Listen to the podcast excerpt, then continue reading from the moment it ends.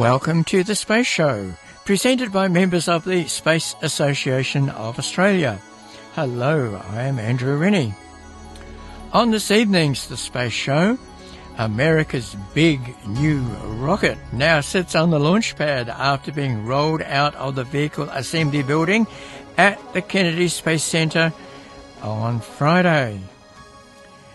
And of course, there were some celebratory speeches and we have a report on the alignment, successful, yes, successful, of the 18 mirrors of the James Webb Space Telescope.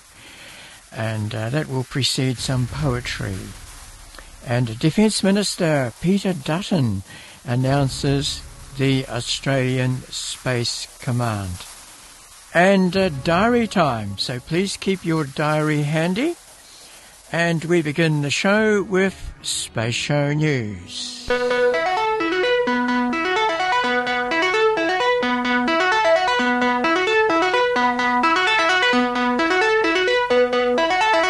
For several years now, it has been the policy of the federal government to charge companies a fee to grant space launch permits. Yep, you're not allowed to put something into space without the permission of the government. The scheme was to have come into effect in 2020, but was postponed due to COVID-19 and until several weeks ago was to have come into effect from July. It has been announced by Science Minister Melissa Price that the federal government would not be pursuing its quote, Commonwealth Cost Recovery Scheme for Space Launches and Return, end quote. The scheme would have seen Australian companies charged as much as $200,000 for launch permit applications. The uh, South Australian company Southern Launch welcomed the announcement. It said that the proposed fee would have been three times the cost of rocket development and mission costs. The company said that this was 30 times higher than in other countries. And the federal government minister Melissa Price has tasked the Australian Space Agency to develop a space strategic update covering the next two decades. The aim is to align efforts across the space industry. But don't expect to read the strategy tomorrow. There will be 18 months of consultations first, and then they'll have to write the darn thing.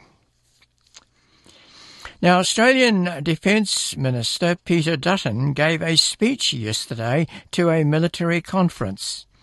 In it, he noted the activation of the previously announced Australian Defence Space Command. The space show was not there to record the speech, so we have cobbled together the full space related parts of the minister's speech from three sources. Two of them were plugged into the microphone feed, and the other recorded the auditorium ambience. The times in which we live reinforce the enduring importance of hard power, both in defence of a nation and to deter aggression, and the absolute necessity of like minded nations working together more closely, together to preserve the peace and the stability which, ha- which has and will continue to push humanity forward. As we know, technological developments continue to change the character of warfare, particularly in the air and space domain. Together with like minded partners and the United Nations, Australia has long championed and been responsible and peaceful in our use of outer space in accordance with international norms. Space is becoming more congested and is already contested particularly as the boundaries between competition and conflict become increasingly blurred through grey zone activities. Tellingly, more than 7,500 satellites orbit the Earth, with thousands more being launched each year. While space is primarily a civil domain to support navigation, communication networks, financial systems, scientific enterprises, weather forecasting, and disaster response, it will undoubtedly become a domain which takes on greater military significance in this century. a domain which is now an operational theatre which provides space based communication, intelligence, and navigation to the Joint Force. We know that some countries are developing capabilities to threaten or degrade space networks, to target satellites, and to destroy space systems. Countries that see space as a territory for their taking rather than one to be shared. In November last year, as part of an anti satellite missile test, Russia destroyed its own redundant Cosmos 1408, which left behind a cloud of more than 1,500 pieces of lethal debris that will take decades to clear. For any nation, losing access to space would have significant civil and military consequences. Thus, all nations have an interest in assuring their access to space. It's a domain which must be used to deter aggression rather than become a new realm for conflict. So, friends, to that end, it's my great pleasure today to officially announce the stand up of Australia's Defence Space Command. I want to congratulate the newly appointed head of that command, Air Vice Marshal Kath Roberts. Australia's Defence Space Command will initially be modest compared to those similar, well established functions which already exist among some of our allies. But make no mistake, we are looking forward, and it's a necessary endeavour with a view to protecting our national interests and our need for a Space Force in the future. Defence Space Command comprises personnel from three services Defence Public Service and industry contractors. It works in close collaboration with the Australian Space Agency, with industry partners, and our research and scientific institutions. Importantly, Defence Space Command is Australia's contribution towards a larger collective effort among like-minded countries to ensure a safe, stable and secure space domain. By developing our sovereign space capabilities, we will not only become more self-reliant, but also be a better ally and partner through the combined effects of our capabilities. Australia's aim will be to invest in new military space capabilities to counter threats, to assure our continued access to space-based intelligence, surveillance and reconnaissance, and to uphold the free use of space. Guiding the efforts and priorities of Australia's Defence Space Command is the Defence Space Strategy, which I'm pleased also to release today. Importantly, Australia and the United States are strengthening our alliance to support our mutual objectives in the space domain. The Australian Department of Defence and the US National Reconnaissance Office have committed to a broad range of cooperative satellite activities which will expand Australia's space knowledge and capabilities. Our partnership will also contribute to the US National Reconnaissance Office's pursuit of a more capable, integrated and resilient space architecture to support global coverage in a wide range of intelligence mission requirements. And speaking yesterday, that was Defence Minister Peter Dutton. And also yesterday, the Chief of Air Force released this promotional feature. Here is what Air Marshal Mel Hupfeld had to say. Australia is hugely dependent on civil and defence space capabilities. Space is vital to our Australian society. Our financial systems, navigation, weather, and telecommunications all rely on space capability. We cannot take this for granted. Space is also critical to defending Australia and enables our ADF warfighting effectiveness, our situational awareness, and the delivery of real-time communications and information. Space helps connect us across the other domains of air, land, maritime and cyber, providing real-time information to our deployed forces everywhere. And that is why space is now recognised formally as an operational domain. I've been designated as the Chief of Air Force to be the lead of the space domain in addition to the air domain. Therefore, I'm responsible for coordinating Defence's space activities and the overall integration of space effects. This includes policy, space control, space services and technology, and stakeholder engagement with the Australian Space Agency and industry. We must also work closely with our allies and international partners to assure our access to space while being responsible users of the space domain. Space is becoming more congested and contested. Over 6,000 satellites are already orbiting the Earth, and thousands more are being launched every year. As Australia is committed to a rules based global order, we'll continue to promote responsible behaviour in space through the promotion of norms and standards. Australia's unique geographical location and vast open land in the southern hemisphere provides immense opportunities for the development of space capabilities. Australia is investing $7 billion over the next decade in our own space capabilities, giving us more to contribute to the security and economic prosperity of our region. While technologies and systems are important, they are only part of what enables the delivery of space power. Our people and partners will bring the curiosity and creativity required to conceive the space power that we'll need to meet our future challenges. To enable me to deliver this vision as the space domain lead, I'm proud to officially establish today the Defence Space Command.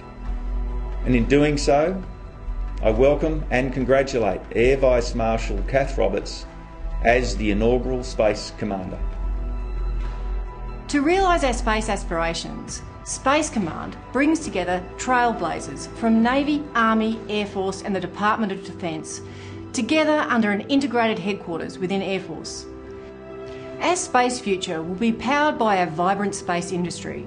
We will work closely with industry and academia, engaging with the best and brightest Aussie smarts for our unique space capabilities. Space is incredibly exciting and challenging at the same time. We have to be creative, collaborative, and inventive to overcome the obstacles and grab hold of the opportunities. Together, we will reach for the stars to protect Australia, our freedom, our values, and our way of life. And for more about the Australian Defence Space Command, then visit our 2021 programs page on space space.southernfm.com.au. That's space.southernfm.com.au. Scroll down to the 2021 program page, click on that, and then scroll down to May the 12th. And uh, we did a program about that, uh, what is now called the Defence Space Command. It was had a different name last year, and uh, you can find out more about it. 88.3 Southern FM. And this is the Space Show. Now, by now, uh, there would be few people in the world who don't know the colours of the Ukrainian flag. Imagine the surprise then when three Russian cosmonauts boarded the International Space Station last week wearing, guess what, the bright yellow and blue flight suits. They Talk about look at the spaceship in the sky. The spaceship in the sky at the moment is, of course, the International Space Station. So Roscosmos, that's the Russian space agency, denied any connection with Ukraine, stating that the flight suits were made long ago and are in the colours of the Bauman Moscow State Technical University, where all three cosmonauts graduated. Well, in related news, American astronaut Mark Vande Hei will return to Earth aboard a Russian Soyuz next Wednesday with landing in Kazakhstan. He will fly back to the United States, probably via Germany, and avoid travelling over Russia. The Ukrainian Space Agency has 16,000 employees, or at least it did until a few weeks ago. The agency controls 20 state-run corporations. The Zenit rocket is Ukrainian. Now that's the rocket that the long defunct Australian company Cape York Space Agency planned to use to launch satellites. The first stage of the American Antares rockets are designed and manufactured in the Ukraine. Antares is used to launch payloads to the International Space Station. Now, engines for the Ariane Space Vega rockets also come from the Ukraine. In the early days of the war, the Russians did not attack the factories used to manufacture these rockets. The former chairman of the Ukraine Space Agency, Vladimir Yusov, said he thinks this is because Russia wants to get hold of them and use them for their purposes. I have no information on the current status of those uh, space facilities. Now, do you remember the Antonov AN-225? That's an aircraft that flew, first flew in December of 1988. It was dubbed the Mriya, M-R-I-Y-A, and it was designed and built in the Ukraine Soviet Socialist Republic to transport the Buran space shuttle orbiters and the Zenit space launch rockets. Only one was ever built, although construction of a second was begun but not finished. Now, it has flown to many countries carrying oversized payloads under the flag of Antonov Airlines. With a maximum takeoff mass of 640 tons, the AN225 held several records, including heaviest aircraft ever built, and largest wingspan of any operational aircraft.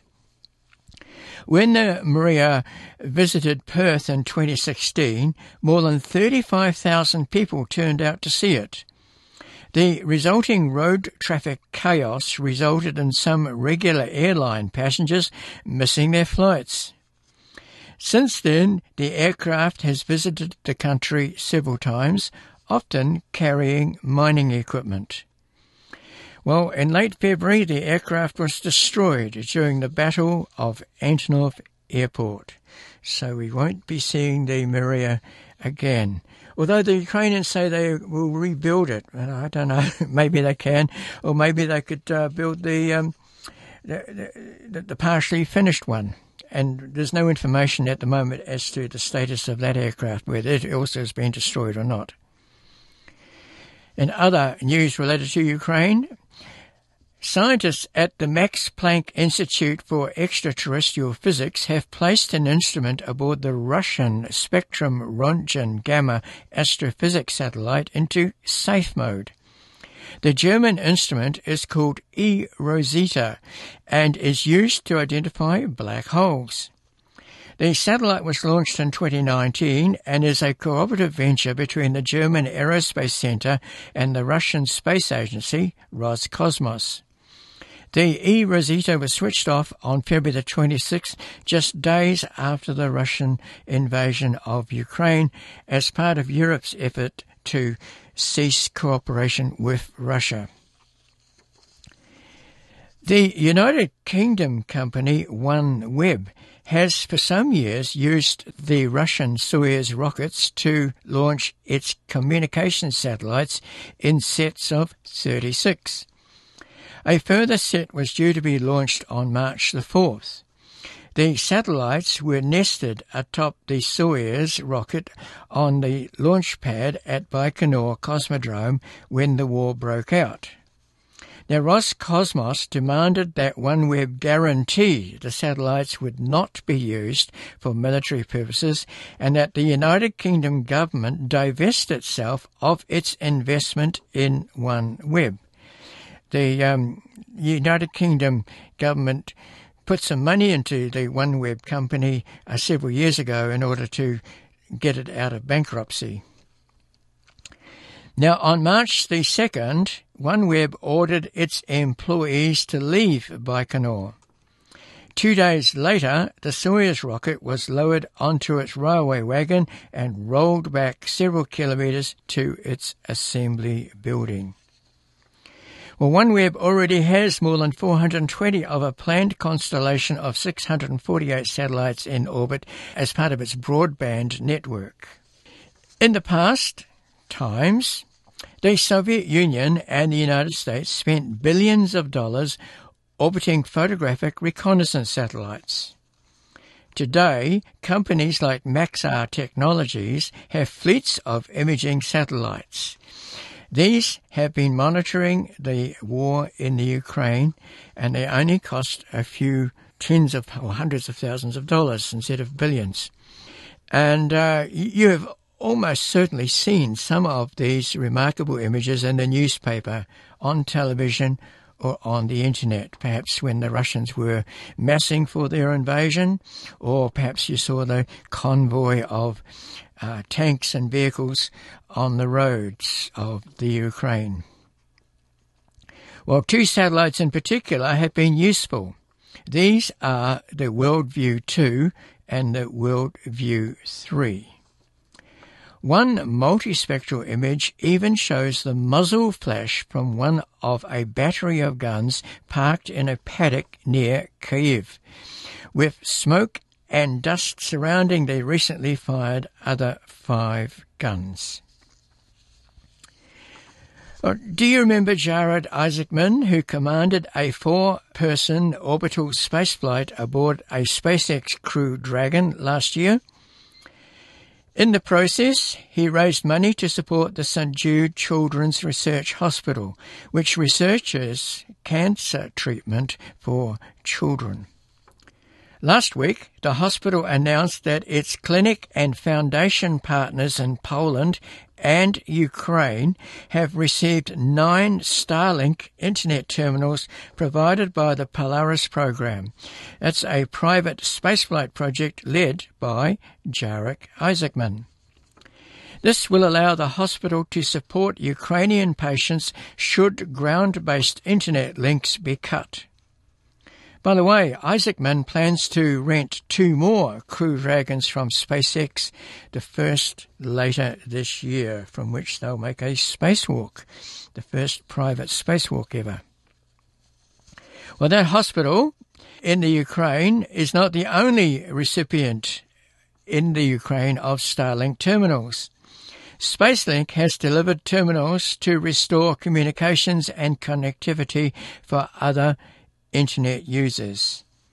Elon Musk has pledged to send car power socket adapters and solar charging equipment in order to help keep the terminals powered when regular electricity is not available. The European Space Agency says that the planned September launch of its ExoMars rover to Mars aboard a Russian Proton rocket is, and I quote, very unlikely. End of quote. The situation is quite complex. Although the Proton rockets are manufactured in Russia, they are launched from Kazakhstan, which is a separate country. The uh, Baikonur Cosmodrome is leased from Kazakhstan and staffed by Russians. At present, the British-built rover is in Italy undergoing tests and was scheduled to travel to Russia in April to be mated with the Russian-built lander, the Kazachok. Launch opportunities to Mars occur every 26 months, so the next chance will be in 2024, or the space agency says more likely in 2026. Meanwhile, the Roscosmos, the Russian space agency, has decided to withdraw its workforce from the Guiana Space Center in Kourou. The workers were in French Guiana to prepare Russian-built Soyuz rockets for launch by Arianespace. Arianespace has been using the Soyuz since 2011 to complement the launch capabilities of the heavy lift Ariane 5 and the small Vega rockets. And Arianespace is now examining what it can do to reassign the uh, payloads that were going to fly on the Soyuz to either the Vega or the Ariane 5. And they have under development a new Vega rocket called Vega C and a new Ariane called Ariane 6. This has been a report on the war in Ukraine on the Space Show. The Space Show was presented by members of the Space Association of Australia. Now, we're a non-profit, non-political group of space enthusiasts, and uh, we love to learn about what's happening in space and share with people like yourself the excitement of space exploration.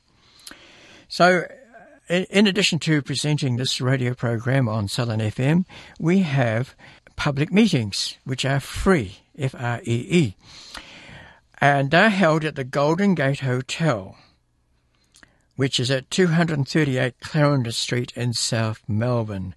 And they're held on the fourth Monday of every month except December, when it's held on a different Monday. And we are going to have um, our next meeting this coming Monday, March the 28th, between 7 and 10 p.m. I'll tell you what's going to be on, but first, a related thing is uh, I'm going to play now. It's with Professor Christian Barry, the School of Philosophy at the Australian National University in Canberra, and he talks about the ethical considerations of sharing the benefits of space utilisation. Well, I think although the challenges will be new challenges in the sense that there'll be challenges that are playing out in a different place, the challenges that we'll need to confront are the same old challenges that we actually already are confronting here on planet Earth. So, to give you an example, um, there'll be the issue of how do we determine who gets access to new parts of space that are open for exploration? How are we going to understand claims to ownership when, if we discover that there are things in space that are of significant value? Are we going to have treaties? And if we are going to have treaties, um, are they going to include sharing clauses that ensure that whatever benefits arise from space exploration are widely shared through uh, the, the world at large? Or are they going to be sort of on a first come, first serve, so whoever gets to explore and exploit gets to claim full ownership in those sorts of resources? So those are questions that are familiar even from our world, and we've confronted them before. So if you think about issues like how we are going to divide up the mineral wealth that may be sitting in seabeds that are not part of the territorial waters of any country. And here again, there's the question of is it simply whoever can access them that will get a claim to them? Or should they be um, exploited only on terms that can be shown to be the benefit of mankind in general? And if you actually look at negotiations and discussion of things like the law of treaty, you see these very rival perspectives on just how we should think about the exploration of new resources like this. But there's another question, which is sort of a question about conservation and whether or not we should conceive of ourselves as having any right to exploit resources that we find in space at all. Um, again, that's a type of issue that comes up even now with our own planet when it comes to things like deep sea, seabed resources. Are these resources that we should sort of feel morally free to exploit, regardless of what terms we're trying to exploit them? Or do we think that they have a certain status that should be preserved and should be sort of kept free from certain kinds of human use. So on Monday, at the Space Association meeting, a major topic of conversation will be the ethics of space colonization, related to this talk we've just had.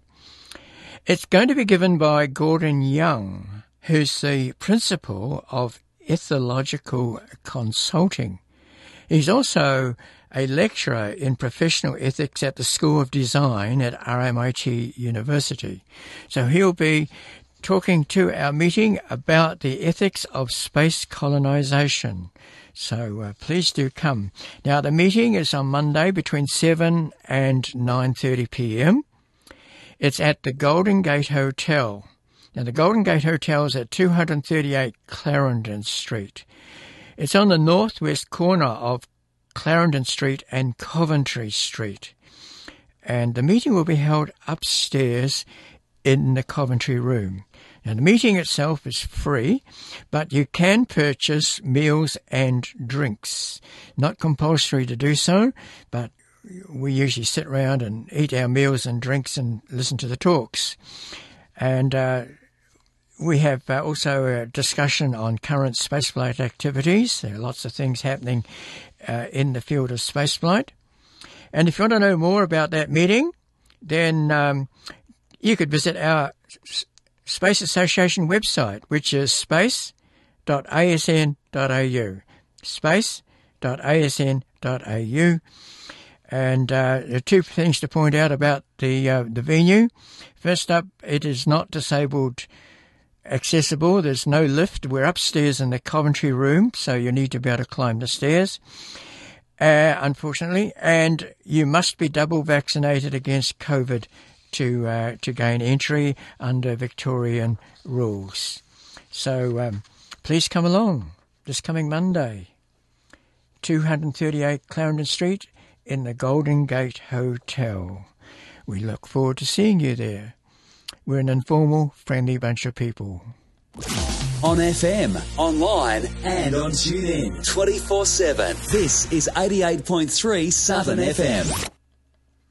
Fly me to the moon and let me play among the stars. Let me see what spring is like on Jupiter and Mars. Off to the moon. Not quite uh, there yet. Over in America, at the Kennedy Space Center in Florida, they rolled out of the vehicle assembly building out to the pad several kilometers away. Took 11 hours to do so. The big new rocket it's called the Space Launch System. Silly name that, but anyway, that's what they call it. And it's, uh, you know, think of the Saturn V and then add a few more meters and you've got it. So Bill Nelson was very keen to sing the praises of this thing. Now, who's Bill Nelson? Well, he's the administrator of NASA, and here's what he had to say. Ladies and gentlemen, the world's most powerful rocket ever right here.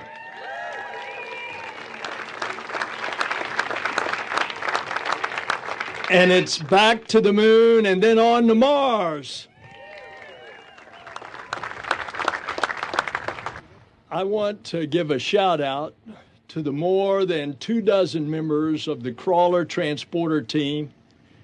They are transporting SLS out to the launch pad and the team is led by Bob Myers, who is at the wheel of the crawler. Across the nation are sacred sites that capture the spirit of America's character.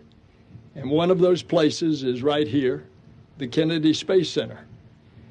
At these launch pads, remarkable individuals achieve unthinkable things. And 60 years ago, an American pioneer propelled upwards to the heavens from Launch Complex 14. And that legendary explorer is John Glenn. That spacecraft, Friendship 7, orbited the Earth three times. And that was the day that America's space program went full throttle. It gave way to the Apollo generation. That generation not only landed the first humans on the moon, it provided the spark that fuels today's multi billion dollar satellite industry. It encouraged young visionaries and kicked off a technology revolution. The modern computing era is one example. And we are very privileged to have one of those Apollo astronauts with us, General Tom Stafford, Apollo 10.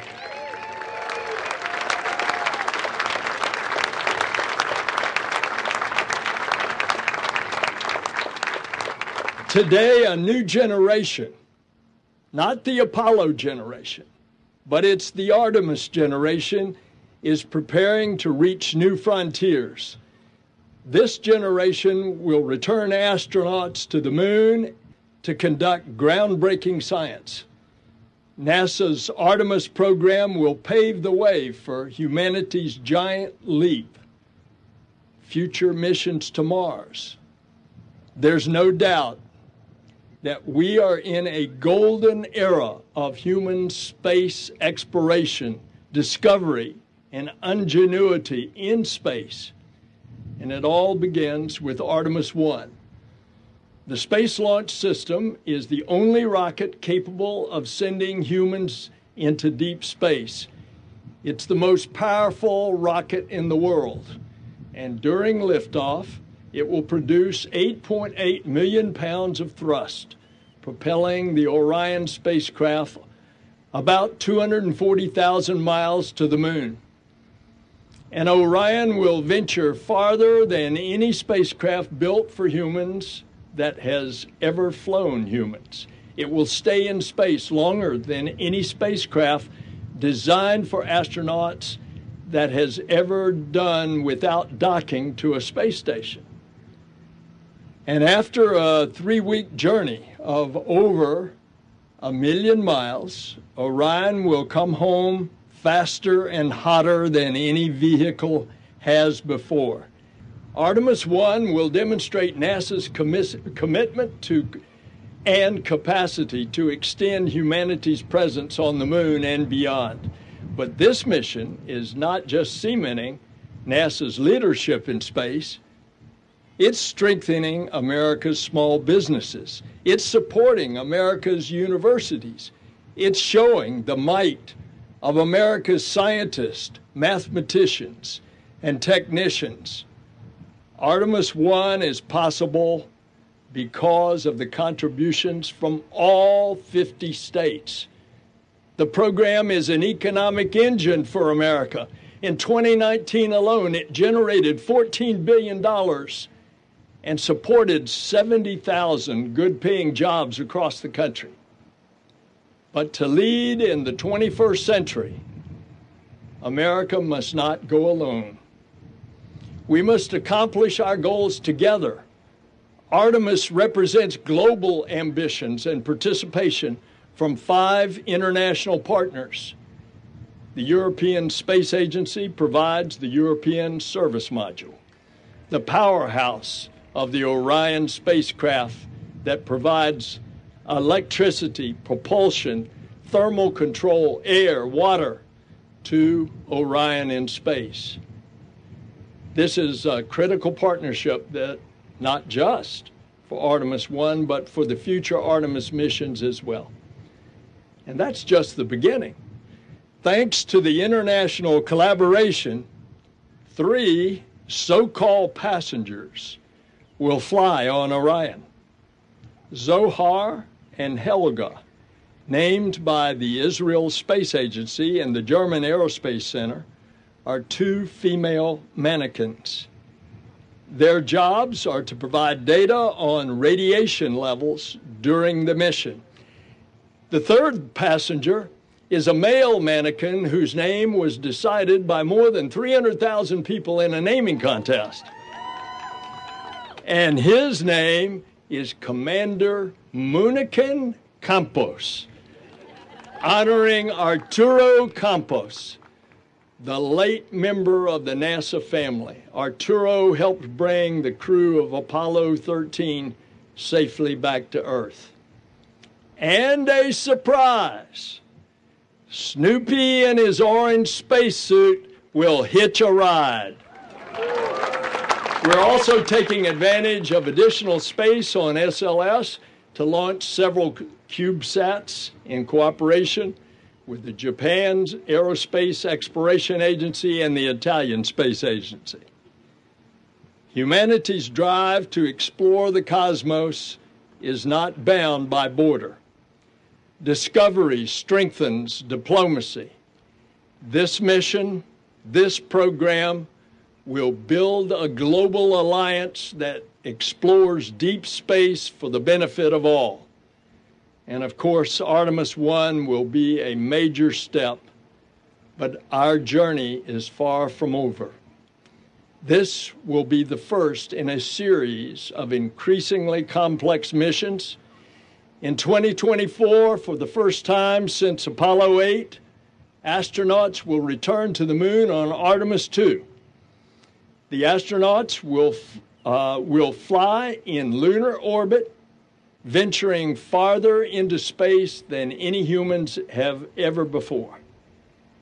And these are not a series of isolated missions. Each will be a groundbreaking complement and component to build the presence on and around the moon and eventually beyond. And none of this is easy. Nothing NASA dares to achieve ever is. But as we have shown with this pandemic, NASA knows how to press forward. Artemis personifies why NASA needs continuity of purpose. Our missions have not achieved and were not achieved just by a single administration, but across many administrations. And I'm proud President Biden has shown strong support for these missions. And every breakthrough should be seen as a triumph for our country and all of humanity. And when the next humans walk on the moon, I hope that every single child around the world, I hope they see themselves in this new generation of explorers. Artemis missions should show every child that they can dream it. If they can dream it, they can be it. And perhaps they will one day join the NASA family as a technician or a mathematician. Maybe they'll walk on the moon or be the pioneers who venture onward to Mars.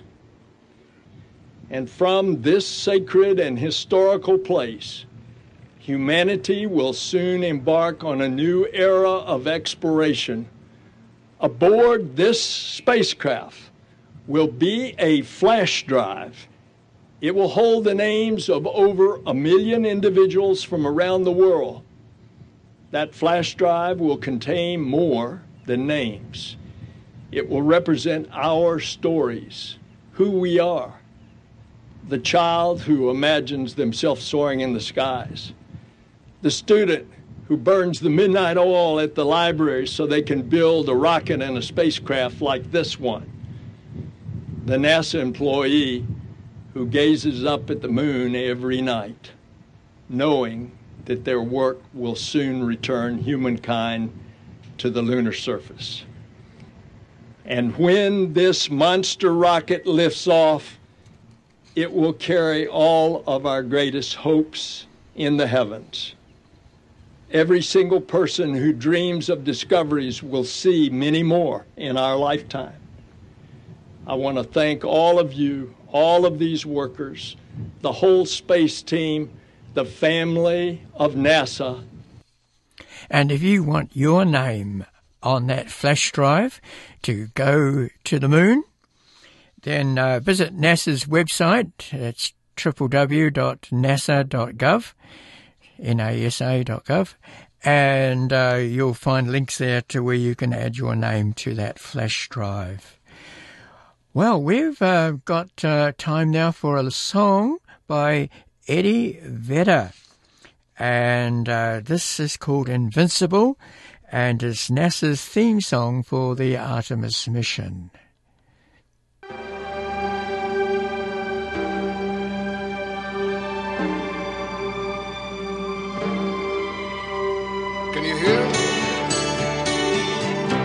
Are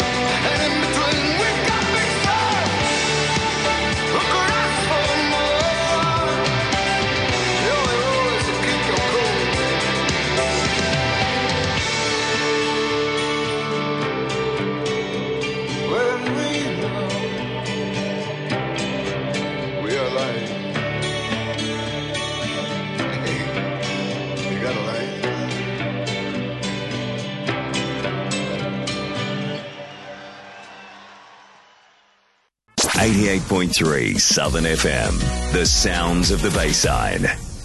The mirrors of the James Webb Space Telescope have been aligned and the optics are working successfully. Yay!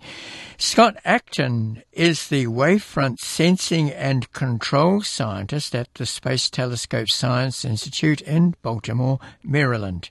He tells how this alignment was achieved. We got together and looked at the very first diffraction limited images that came out of the Webb telescope. And what we collectively saw as a group is we have the highest resolution infrared images taken from space ever. So you think of it as a blob on a, on a picture, you know, but it is extremely high resolution. We have uh, exceeded every expectation. The telescope has, has performed better than the models said it should. It, we've, we've even achieved, uh, uh, you know, we talk about resolution and, and wavefront quality. We've, we've done better in those regards than we thought we would do, and we're just thrilled to death. And to get there, we went through a process. Well, we did the segment identification, and then we formed the image array. And then once they were in the image array, we used this phase retrieval technology to position each of the mirror segments and the secondary mirror itself such that all the optical aberrations were effectively eliminated. We tilt the mirror segments to bring the light from each mirror so that it falls on top of each other at a common point in the middle of the detector. And we call that image stacking. And that concentrates all the light in a single place, but the images, the, the segments themselves are not cooperating. They're not uh, working together at that point. They're all their own individual telescope. And the next phase in the process is something we call coarse phasing. And that's where we adjust, well, literally, it's the piston. It's the up and down motion of the mirror segments relative to each other. We control the piston of the segments so that they all come together in creating a complete monolithic primary mirror. If you know exactly what the shape of that telescope is and you know exactly how the light is falling on your detector, it turns out that you can prove, you can actually prove mathematically that that is enough information to tell you exactly what you need to do to that telescope to fix the alignment errors. And why do we know this? We know this because of something called a pupil imaging lens. And this allows us to take a picture of the primary mirror of the telescope. People have referred to it as a selfie. Well, that's, that's what it is, actually. But that's really important mathematically. Now, there's a catch, however. Just because you know a solution to something exists does not automatically give you that solution. And that is the difficult part. That's what we have spent 20 years working out. It's highly mathematical, uses something called Fourier analysis, but that's what we do is we, we tease out those solutions and we find what we need to do to each optical element to achieve perfection. We then turn to a different way of doing phase retrieval across the entire aperture of the telescope at the same time. And, and for that, we're not going to take the telescope out of focus. Instead, we have some, some lenses that are in one of the science instruments that we use to automatically create a defocused image. And we look at these images and taken as a whole, then we can tell the last little bit of alignment errors that are, that are in the telescope that we need to fix. And that's what we accomplished today. We analyze those images and we apply the corrections leading to the diffraction limit of the perfect performance of the telescope. So there's only one thing left to do, and that's to see how well the telescope is aligned in the other science instruments. And we'll check the alignment there, and if necessary, then we'll apply a solution that optimizes for the entire telescope. We then periodically measure the alignment of the telescope and make corrections as necessary. I cannot wait to see what it discovers.